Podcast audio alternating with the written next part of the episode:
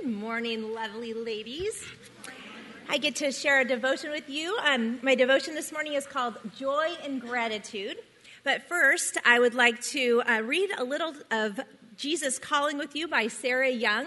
If you're not familiar with Jesus Calling, um, this she writes as though Jesus is talking directly to you. So as I read, just imagine as though Jesus is talking to you. No matter what your circumstances may be, you find joy in my presence. On Sundays, joy is generously strewn along your life path, glistening in the sunlight. On days like that, being content is as simple as breathing the next breath or taking the next step. Other days are overcast and gloomy. You feel the strain of the journey, which seems endless. Dull gray rocks greet your gaze and cause your feet to ache.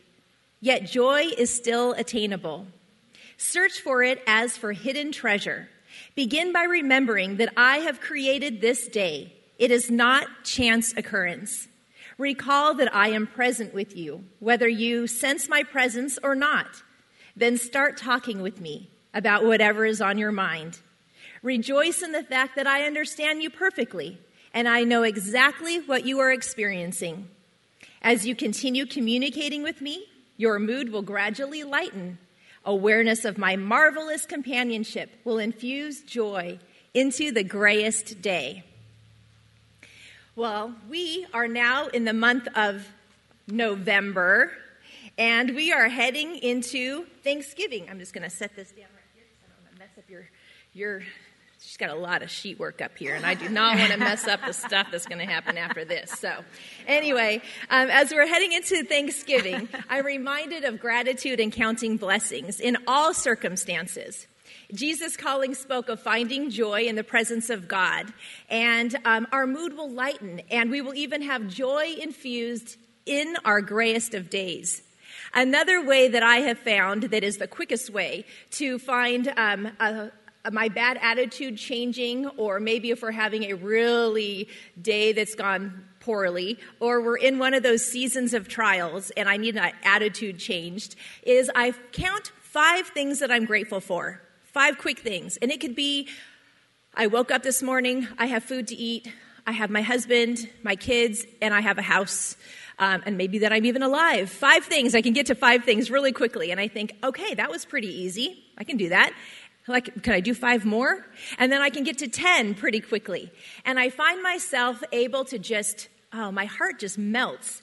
And I have a heart change. And I realize, wow, I've become flooded with gratitude to God for His, um, his provision, His goodness, and His abundant blessings.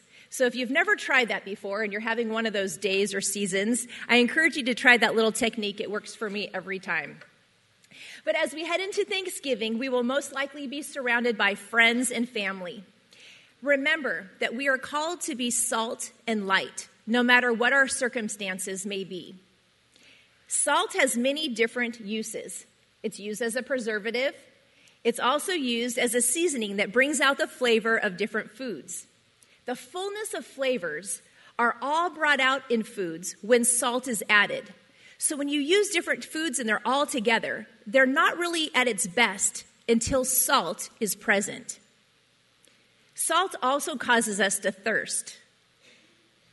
And we want to be so filled with the Spirit that we cause other people to thirst for what we have the Spirit, Jesus in us.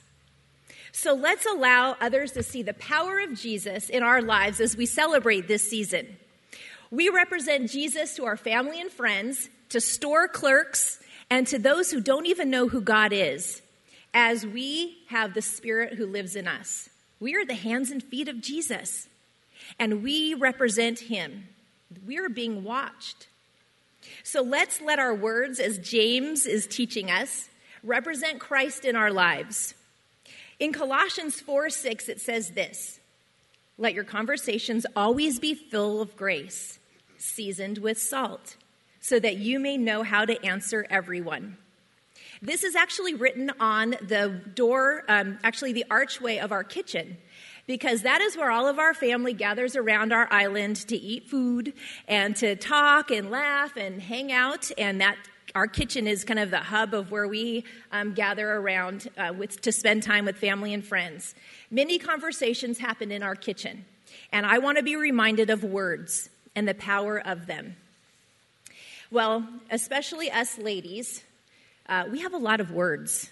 I don't know about you, but I have a lot of words.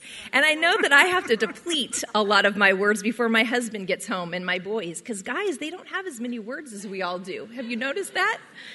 Yeah, so we need to work on making sure our words are great. So, um, we've been learning a lot of from James, but Paul teaches us in Romans 12 17 to be careful to do right in the eyes of everyone. And in 12 18, he says this If it is possible, as far as it depends on you, live at peace with everyone. So, with that in mind, let's think about this as we move forward spending time with friends and family over this next holiday season as we're approaching that. Let's be protected by the armor of God. Let's be filled up with the Holy Spirit. Let's be prayed up so that we can choose, no matter what our circumstances are in our life right now, to let joy, love, and grace fill our hearts so that out of the overflow of our hearts, our mouths will speak well.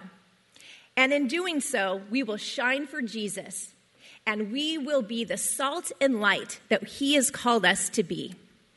And may God bless you and your families this Thanksgiving and well into our Christmas season.